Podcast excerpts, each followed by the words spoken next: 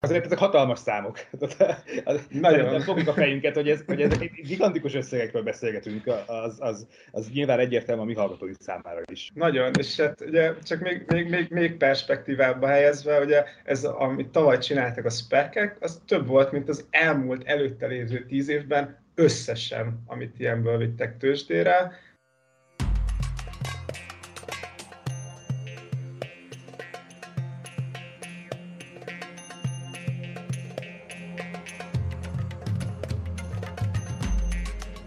Disclaimer. A beszélgetés előtt kötelességem informálni a hallgatókat, hogy a podcastben elhangzó információk a szerzők magánvéleményét tükrözik. A beszélgetés nem valósít meg befektetési elemzést, illetve befektetési tanácsadást. Ismét visszatért a színre a Wall Street régi új kedvenc befektetési formája, a Bianco vállalat. Sok év eltelte után újra berobbantak a piacra, és egyre inkább a köztudatba is ezek a meglehetősen furcsa tőzsdei cégek. A befektetők egyelőre megőrülnek érte idén, de mik ezek a sokszor SPEC-nek rövidített vállalatok? A befektetők egyelőre megőrülnek érte idén, de mik ezek a sokszor SPEC-nek rövidített vállalatok, hogyan működnek és miért lettek ilyen népszerűek hirtelen? Sziasztok, ez itt a Portfólió részvény podcastje, én Orosz Márton vagyok, és itt van velem a vonalban Szemár Ákos, a portfólió elemzője. Szia Ákos! Sziasztok, szia! Kezdjük rögtön az elején. A közösségi tőzsdézésről beszéltünk néhány nappal ezelőtt egy korábbi podcastünkben, és hát azt, azt mondtuk róluk, hogy ott alaposan felforgatták a részvény, a nyersanyag, a kriptodevizat piacot a kisbefektetők, de hát úgy tűnik, hogy, hogy olyan időket élünk, hogy van egy másik őrület is a részvénypiacokon, ez pedig a SPEC, Ugye ezt úgy írjuk, ez egy, ez egy betű szó, úgy írjuk, hogy SPAC, csupa nagybetűvel, tehát SPEC, aminek az árfolyama annak ellenére szárnyal, hogy gyakorlatilag üres cégekről beszélünk, gyakorlatilag tevékenység nélkül, bevétel nélkül, profit nélkül. Mégis segíts nekünk egy kicsit összerakni a képet, hogy mi folyik ezeknek a vállalatoknak a részvényeiben. Hát ugye totális őrület folyik az egész piacon, nagyon durva mozgások voltak, ugye ezek a spekek tavaly, tavaly robbantak be igazán a piacra. Most mondok rá néhány példát, ami úgy egészen jól leírja, hogy mik azok a folyamatok, amik itt zajlottak. Például volt a Virgin Galactic, ami Richard Bransonnak az űrhajós cége, ugye ők ilyen turisztikai, kereskedelmi célú űrhajózással szeretnének majd foglalkozni. Az ő részvények például éveleje óta ilyen 130%-ot emelkedtek, ami azért elég durva, pedig azért még ugye nem egy, nem egy bejáratott üzletről van szó. Aztán van egy másik példa, például itt van a Churchill Capital, ami még egy spec vállalat, majd erre is ki fogok térni, hogy ugye pontosan mi a különbség a, a Virgin között, meg a Churchill Capital között például. Ugye ez még olyan vállalat, ahol ahol még nem történt meg egy másiknak a felvásárlása, ők csak plegykálnak arról, hogy felvásárolnak majd egy ilyen elektromos autós céget, a Lucidot, és erre a plegykára két és félszeresére növekedett az árfolyam. Ez megint elképesztően durva, még csak plegykáról van szó, semmi konkrétumot nem tudunk. A harmadik példa, ami eszembe jut így hirtelen, az a DraftKings. Ők ugye ilyen sportfogadásokkal, online sportfogadásokkal foglalkoznak. Ők tavaly áprilisban kerültek a tőzsdére, és azóta több mint 300%-ot emelkedett az árfolyam. Aha, hát ezek nagyon érdekesek. Egy picit azt, azt elmondanád nekünk egyrészt, hogy mit jelent maga a rövidítés, a betűszónak a, ez a spec, ez mit, mit is jelent magyarul, vagy angolul is persze, és, és kicsit, akkor, kicsit akkor menjünk már bele mélyebben, hogy mit is érdemes tudni ezek, erről az új hát, őrületről. Hogyha én jól tudom, akkor, akkor a magyar hallgatók számára például azért is lehet ez újdonság, mert Európában még azért nem nagyon jelent meg ez a sztori. Nem, Európában ez még abszolút nem, nem egy ilyen jellemző befektetési forma, ez alapvetően az Egyesült Államokban hódított, és tavaly uh, robbant be nagyon. Ugye, ahogy te is említetted már az elején, hogy ezek a spec hogy ez egy ilyen szó összetétel, angolosan ez a Special Purpose Acquisition Vehicle, és ugye az a lényege, hogy ők egy ilyen üres tőzsdei vállalat, amik felkerülnek egy, rendesen egy hagyományos ilyen IPO-n keresztül a tőzsdére, és akkor miután ők felkerültek, be, begyűjtötték a befektetőktől a, a, a tőkéjüket, ők utána egy ideig nem csinálnak semmit, tehát egy semmilyen operatív vagy kereskedelmi tevékenységet nem folytatnak, és az egyetlen feladatuk, amit kitaláltak előre, hogy fel akarnak vásárolni egy másik privát vállalatot, ami még nem kereskedett a tőzsdén. Erre van egy adott időtartam, mondjuk mit tudom én, két év, de lehet több is, ugye ez a a, az alapvető egy szerződési forma, vagy ugye a prospektusnak a, a vállalás, hogy ezre mennyi idő van, meg meg is lehet hosszabbítani, és akkor utána, amikor megtalálják ezt a kiszemelt vállalatot, akkor egy ilyen ö, felvásárlás keretében felviszik a tőzsdére, és ugye ez alapvetően azért jó a, a privát vállalatnak, mert így gyakorlatilag egy csomó időt megspórolnak nekik. Sokkal egyszerűbb így felmenni a, a tőzsdére. Ugye néhány alapvető jellemző, ugye az egyik az volt, hogy mondtuk, hogy ugye körülbelül két évig kereshetnek ilyen célpontot, amit a tőzsdére szeretnének vinni. Ez alapvetően meghosszabbítható, tehát lehet akár három vagy négy évig is keresni, de a kettő az a standard. Ami még fontos, hogy mindig egy ilyen, egy ilyen meghatározott összegben bocsátanak ki részvényt, tehát mondjuk 10 dollár vagy, vagy 20 dollárba kerül egy darab részvény, és hogyha valaki mondjuk árfolyamokat nézeget ilyen spekkeknél, a, a Yahoo Finance-en, akkor azt lehet látni, hogy azért nagyjából a 10 dollár körül mozog az árfolyam a legtöbb ilyen speknek. Ez azért van, mert ugye semmilyen tevékenységet nem folytatnak, és ugye ez az a cash, amit a befektetőktől részvényenként beszedtek a spekhez, úgyhogy itt 10 dollár körül mozognak. Aztán, hogyha van valami plegyka, fel akarnak vásárolni egy vállalatot, akkor, akkor azért ezek elég durván be tudnak lengeni, mint ugye az előbb a, a Churchill Capitalnál mondtuk, hogy, hogy arról plegykáltak, hogy megvennék mondjuk ezt a Lucid nevű elektromos autó vállalatot, ami a Tesla egyik riválisa is lehet akár, nem biztos, de ki tudja. Hát igen, azt gondolom, hogy, hogy ha most itt sorba állítanánk azokat a cégeket, hogy kik lehetnek a Tesla riválisai, vagy kik szeretnék magukat annak láttatni, azért igen, csak a hosszú sor alakulna ki legalábbis azért az elmúlt hónapokban bőven, bőven akadtak jelentkezők. Igen, abszolút. Hát ugye, ugye ez a Lucid volt az egyik, de hát ugye lehetne még akár a NIO-t is mondani, meg volt egy csomó cég. Azért egyébként azt is érdemes, hogy csak így eszembe jut ennek kapcsán, hogy például a legtöbb spec, amit bejelentettek, azok is elektromos autókhoz kötődnek, mm, szóval elég nagy hype alakult ki körülöttük.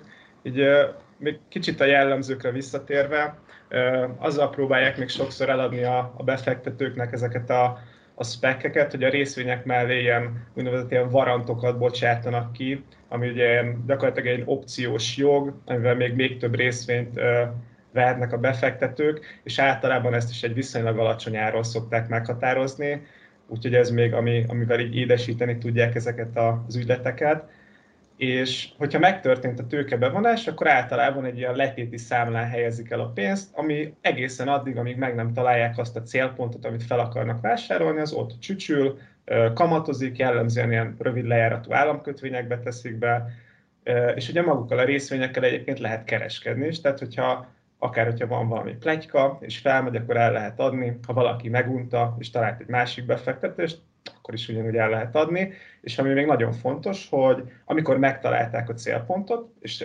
bejelentették, hogy ezt felvinnék a tőzsdére, akkor ezeket a részvényeket akár vissza is lehet váltani, és ilyenkor kamatostul az eredeti befektetők visszakapják ezt a mondjuk a 10 dollárt vagy 20 dollárt.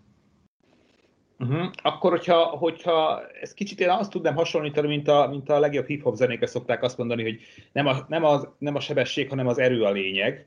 Itt most lehet, hogy mint hogyha pont fordítva lenne, tehát mondjuk hogy tudnánk ezt, hogy tudnánk egy, egy, egy klasszikus spec életutat felvázolni, akár mondjuk egy hagyományos tőzsdére lépő lépőkhöz képest. Mi a, mi a különbség? Jól értem azt, hogy itt mondjuk, itt mondjuk van, van szerepe annak, annak hogy, hogy ki mennyire gyors? Abszolút egyébként. Egy kicsit ilyen taktika is az egész, meg van benne szerintem egy ilyen lottó faktor is, hogyha, hogyha már valamihez mondjuk hasonlítanom kellene. Ugye egy hagyományos tőzsdére lépőnél, amikor valaki elér abba a vállalati korszakba, hogy tőzsdére kerüljön, akkor ugye általában megkeresnek mondjuk egy, egy ilyen befektetési bankot, a Goldman Sachs vagy a Morgan Stanley-t, és akkor utána ugye elmennek egy ilyen roadshow-ra, marketinganyagot készítenek, egy csomó procedurális, meg ilyen szabályozással kapcsolatos dolog van benne, és akkor utána tőzsdére kerülnek, és akkor onnantól kezdve lehet kereskedni a részvényekkel. Na most ehhez képest a spec annyiban különbözik, hogy amikor eredetileg felmegy, akkor a procedúra az ugyanaz, mint egy ilyen IPO-s cégnél. Ők is elkészítik ezeket az alapvető dokumentumokat, befektetőket gyűjtenek, elmennek a roadshow-ra. Ugye ezt a spec-nek az az alapító vagy szponzora csinálja, aki ezt az egészet kitalálta, és akkor ők felkerülnek a tőzsdére, lehet kereskedni a részvényekkel, csak ugye nincs semmilyen üzleti tevékenység mögötte. Ez az első része. A második része a spec-nek, ez az, a, a, amikor egy ilyen célpontot keresnek, akkor ugye nyilván itt a háttérben már elkezdenek a beszélgetések folyni, tárgyalások esetleg a kiszemelt cégekkel. Néha azt is lehet tudni, hogy milyen típusú céget keresnek, egy nagyon unikornist, fintech céget, űrhajós vállalatot, ugye bármi lehet, és hogyha sikerül megegyezni, akkor utána van egy ilyen szavazás, még csak az sem kell feltétlenül, hogy a befektetők szavazzanak róla, ez is megállapodás kérdése. Lehet, hogy az is elég, hogyha mondjuk egy igazgató tanács arról szavaz a spec belül, hogy felvásárolják ezt a vállalatot, vagy tőzsdére vigyék, de az a lehetősége mindig megvan a befektetőnek, hogy ezt a részvényt ezt visszaváltsa az eredeti áron, kamatokkal együtt, és hogyha túl sokat váltanak vissza, akkor általában még ilyen privát befektetőket is keresnek, hogy, hogy ugye több tőkét tudjanak összegyűjteni. És sokszor, amikor megveszik ezt a vállalatot, akkor, akkor nem, ugye nem teljes mértékben vásárolják fel, ezek ilyen üzleti kombinációk szoktak lenni. Sokszor egyébként még az 50%-ot sem ér el a spec a, a, a tulajdoni uh, hányada ebben a közös kombinált vállalkozásban. Tehát csak annyi a lényege, hogy ők tőzsdére visznek egy másik külsős vállalatot, és ezért cserébe részesedést kapnak belőle.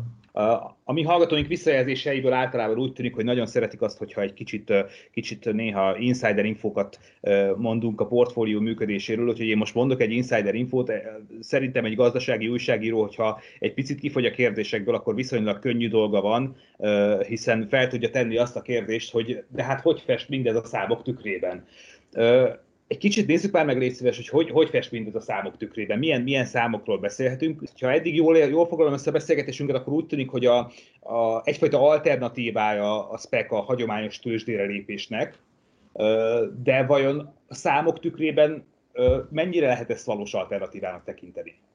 Hát szerintem ez egészen elképesztő. Szerintem még maguk a befektetők is meglepődnek, meg azok, akik szerintem már évek óta tőzsdével foglalkoznak, hogy jött ez a spec a semmiből és most mondom a statisztikát, tavaly az Egyesült Államokban az összes tőzsdére lépő vállalatnak a fele ilyen spec volt, ami szerintem elképesztően durva. Körülbelül 83 milliárd dollárnyi tőkét vontak be spec vállalkozásokra, és körülbelül hasonló értéket a hagyományos tőzsdére, tőzsdére lépőknél. Globálisan pedig 331 milliárd dollárt. Azért ezek hatalmas számok. Nagyon. Fogjuk a fejünket, hogy, ez, hogy ezek gigantikus összegekről beszélgetünk, az, az, az nyilván egyértelmű a mi hallgatóink számára is. Nagyon, és hát ugye csak még, még, még, még perspektívába helyezve, ugye ez, amit tavaly csináltak a spekek, az több volt, mint az elmúlt előtte lévő tíz évben összesen, amit ilyenből vittek tőzsdére. Megint statisztika, összesen tavaly 248 darabot vittek fel tőzsdére, ami spec volt, 83 milliárd dollár összértékben, és átlagosan 334 millió dollár volt egy ilyen tőzsdére lépő és még durvább, hogy már 2021-ben alig telt el egy hónap, és már most 118 darab ilyen cég ment a tőzsdére, 35 milliárd dollár értékben. Na most, ha ezt csak megszorzom 12-vel, akkor már majdnem annyi, mint az egész éves globális IPO piac volt tavaly. Aha. Hát ezek, ezek aztán tényleg szédítő számok, de, de egy picit nézzük már meg azt, hogy, hogy vajon minek, minek köszönhető ez a hirtelen berobban népszerűség? Tehát mi állhat a háttérben? Itt is mondjuk Elon Musk mozgatja a szálakat például, vagy, vagy a befektetők keresik a, az új izgalmas sztorikat, vagy, vagy egyáltalán ti mit láttok, hogy, hogy, hogy mi áll ennek az egész robbanásnak a hátterében? Igen, abszolút, tehát hogy vannak ilyen, vannak ilyen motivumok egyébként, hogy ez, egy, ez is egy ilyen tök érdekes történet, hogy a, van a, a Goldman Sachsnak van például egy ilyen indexe, ami a nem profitábilis technológiai cégeket foglalja magában. Ebben olyan vállalatok vannak, amik valamilyen szinten kötődnek a, a tech szektorhoz, de még soha életükben nem termeltek profitot. Ennek az indexnek 400%-kal nőtt tavaly az árfolyama, Szóval ennek van egy olyan ö, motivum, hogy a befektetők valami izgalmas sztorit keresnek, valami újdonságot, egy ilyen, egy ilyen unikornist, hogy ami a következő Tesla vagy Amazon lehet, ezt próbálják megtalálni.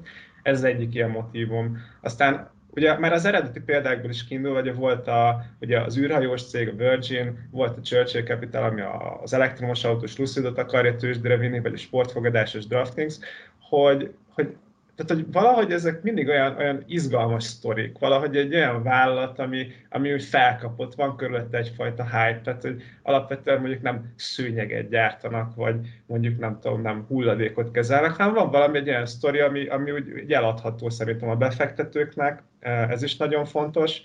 Oké, okay, de ezt... hadd kérdezzek most még egyet, hogy mostantól akkor ez lesz a tőzsdéken, hogy, hogy azok lesznek a sztárok, akik mögött van, van sztori egyébként, amit fel tud kapni, akár nem tudom, a Reddit, vagy, vagy mondjuk social media, vagy tehát e, ezt így, fog, így fogunk tőzsdézni a következő évtizedekben szerinted?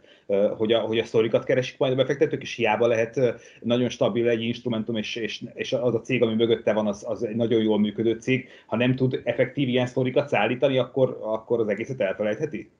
Én azt gondolom, hogy rövid távon igen. Szerintem igen. Tehát én azt gondolom, hogy most az, azt lehet látni a tőzsdéken, hogy azok a vállalatok mennek baromira jól, amik mögött van egy tök jó sztori. Az elektromos autógyártók közül nem tudom, a NIO-nak az árfolyama több mint a tízszeresére nőtt, de tudok még ilyen példát mondani, van a, például a hidrogénes cég, akik ilyen hát ilyen üzemanyagcelles rendszereket gyártanak, a Plug Power a neve, azt mondják, hogy több mint 15-szörösére nőtt az árfolyamuk az elmúlt egy évben. Szóval ilyen, ilyen sztorik vannak, ahol ilyen nagy, nagy dolgokat látnak a befektetők, és egy kicsit ráültek a, a spekeknél is ezekre, hogy ott is nagyon sok ilyen celebritás van, akik mondjuk vagy sztárbefektetők, vagy politikusok, például a, a republikánusoknál volt egy ilyen vezető politikus, a Paul Ryan, vagy van egy sportsztár is, vagy több is, ugye az egyik ilyen a Billy Bean, aki a Moneyball, vagy a Pénzcsináló című filmből lehet esetleg ismerős a, a hallgatóknak.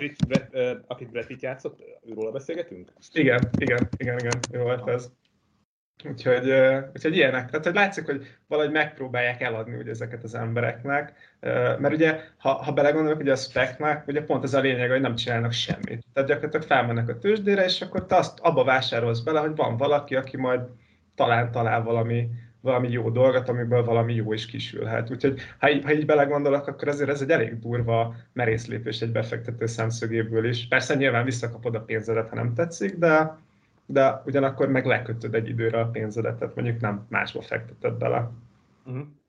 Tehát ezek érdekes, érdekes dolgokat látunk itt minden szempontból, azt gondolom, hogy, hogy, hogy érdemes figyelni ezekre a, ezekre a sztorikra, és hát persze csak zárójelben teszem hozzá, hogy, hogy érdemes olvasni a portfóliót, és hiszen ti folyamatosan beszámoltok ezekről a dolgokról. Nézzük már meg azt, hogy, hogy milyen nagyobb tranzakciók voltak mostanában ebben az egész spec világban. Lehet azt tudni, mi volt a leges legnagyobb durranás? Hát a tavalyi évnek a legnagyobb ilyen hát nem is azt mondom, hogy a legnagyobb sztoria, de a legnagyobb spec tranzakció mindenképpen, az, az a Bill Ackmanhez köthető, egy igaz ilyen sztárbefektető, szerintem nagyon sokan ismerik, sokat szerepel a médiában is, egy elég ismert őrült figura egyébként.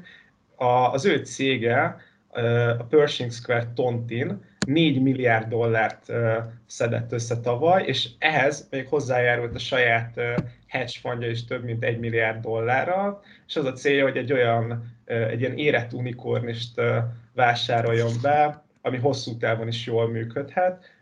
Például voltak olyan plegykák is egyébként, hogy ő vásárolna fel az Airbnb-t, aztán hogy az Airbnb tőzsdére ment nem ilyen spec, spec keresztül, hanem a hagyományos módon, de, de például ez is, ez is felmerült plegykaként, de ők még egyelőre nem, nem találtak ilyen befektetést.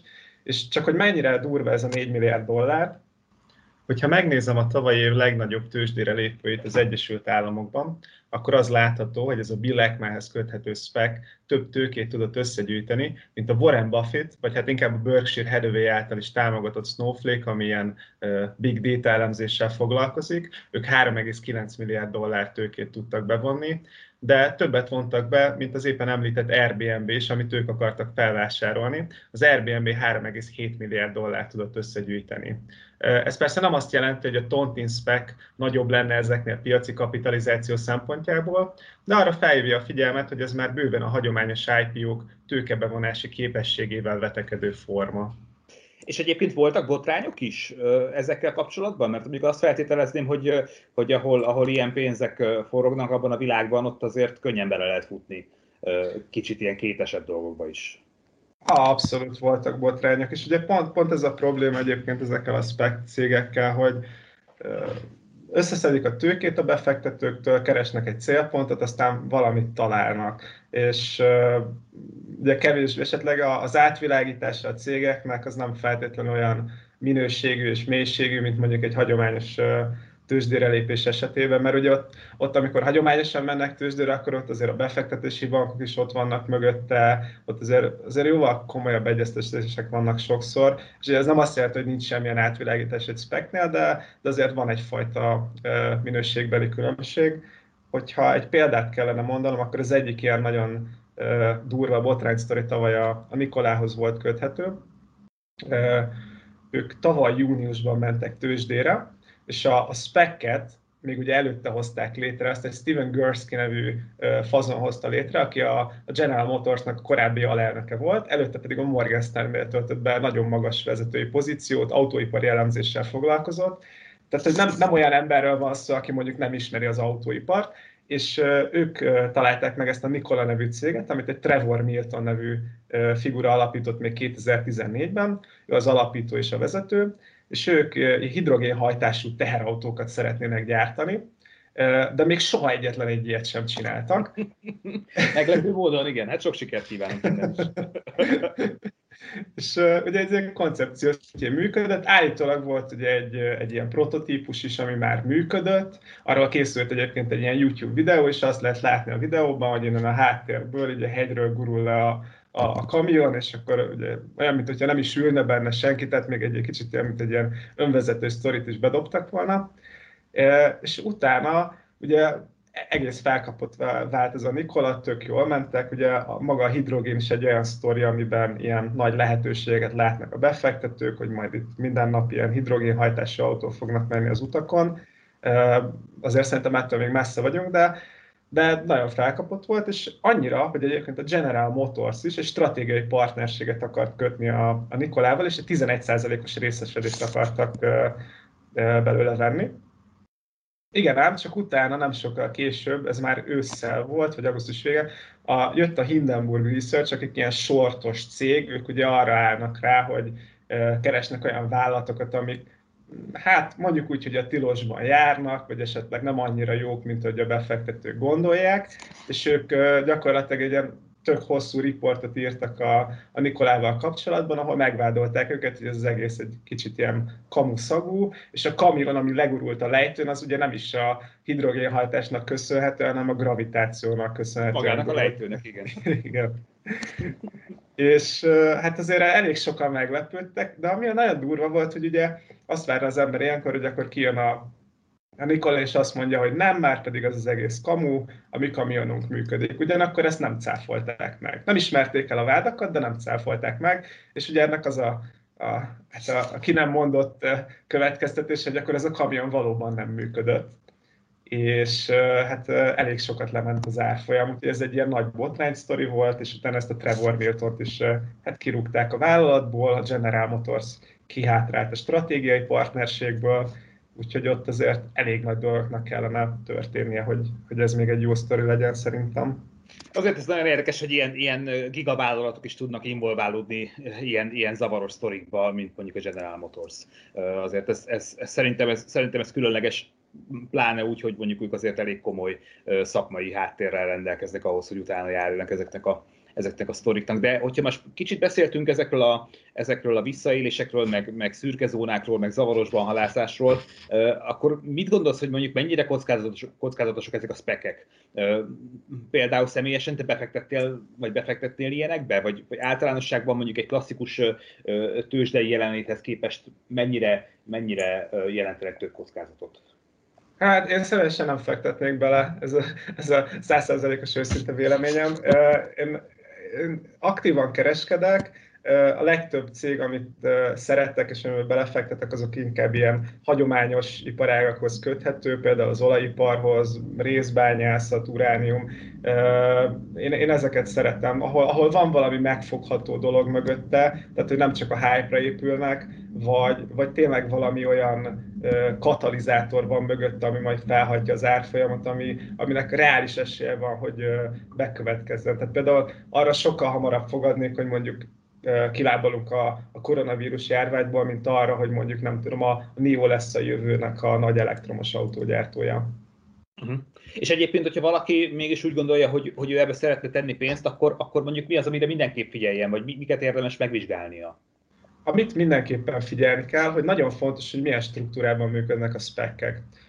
Ez azért nagyon fontos, mert sokszor ez ilyen kicsit így a radar alatt megy, hogy begyűjtik a tőkét a, a befektetőktől a, a szponzorok, vagy akik ugye kitalálják ezt a spekket, és ők maguknak egy 20%-os részesedést általában ö, beraknak a vállalatba, de emögé készpénzt nem raknak bele.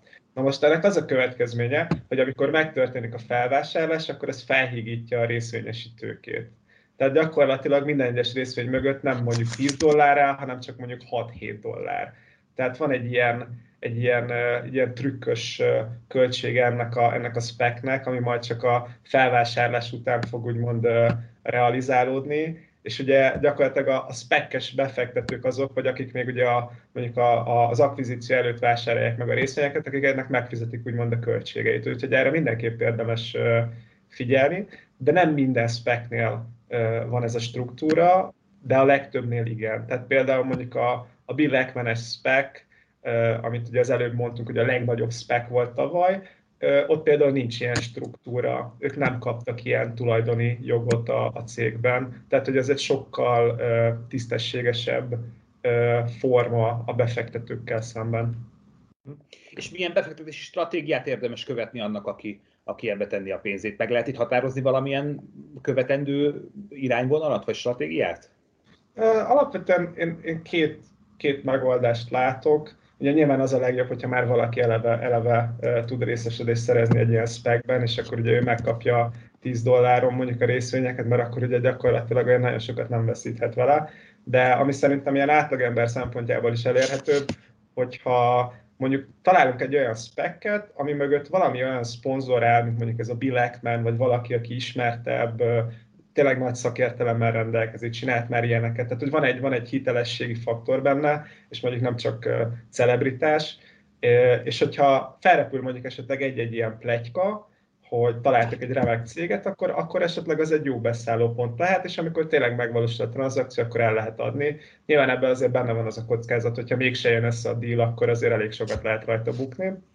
Ez az egyik. A másik esetleg, ami még szerintem valid stratégia lehet, hogyha már tudjuk, hogy mit vásárolnak, meg tudjuk, hogy ez, a, ez, a, ez az akvizíció meg fog történni, és akkor utána tényleg megnézzük a vállalatot, hogy látunk-e benne fantáziát. Például ugye mondjuk a, Richard Bransonnak a Virgin Galactic az lehet, hogy mondjuk egy ilyen cég lenne. Itt záró kérdésként kicsit menjünk már bele abba, hogy, hogy hogyan teljesítettek maguk a spekek így az elmúlt időszakban, vagy eddig. Te mit látsz, milyen eredményeket látsz ezek mögött a pénzek mögött, amikről beszéltünk, hogy óriási és gigantikus összegek vannak, vannak benne. A teljesítményük ehhez képest mondjuk, mondjuk milyen?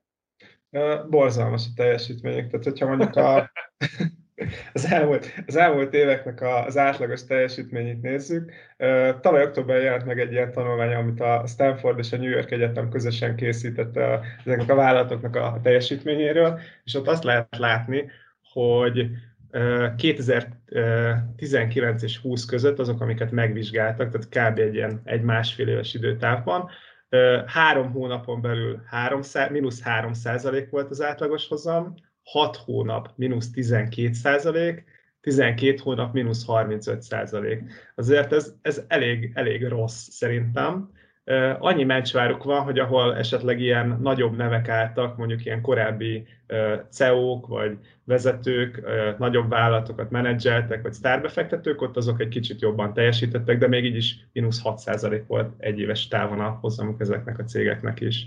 De azért nyilván vannak kivételek, tehát hogy itt pont ez az a, ez az a lottó faktor, amit az elején is említettem, hogy ha valaki jól belefog egy cégbe, és tényleg jól választ, mondjuk ezt a sportfogadással foglalkozó DraftKings-et, vagy a, vagy a Virgin Galacticot, akkor, akkor azzal tök sokat lehet keresni, de azért a nagy átlagban nem teljesítenek jól. Aha, hát akkor, akkor ez így még érdekesebb az egész sztori szerintem azzal, hogy, azzal, hogy ilyen brutális összegek vannak bennük, és, és a teljesítményük pedig azért, hát finoman szólva is pocséknak nevezhető. Szerintem fogunk még, fogunk még róluk beszélni itt a következő hónapokban, és, és biztos vagyok benne, hogy, hogy a portfólión is az olvasóink talál, találkozhatnak majd a spekekről szóló cikkekkel. Én Szemán Ákos kollégámnak köszönöm szépen a beszélgetést, és nektek köszönöm szépen a figyelmet, és azt szeretném kérni, hogy kövessetek be minket Spotify-on, Apple Music-on és SoundCloud Soundcloudon is, és hamarosan újabb podcasttel jelentkezünk. Köszönjük a figyelmet, sziasztok!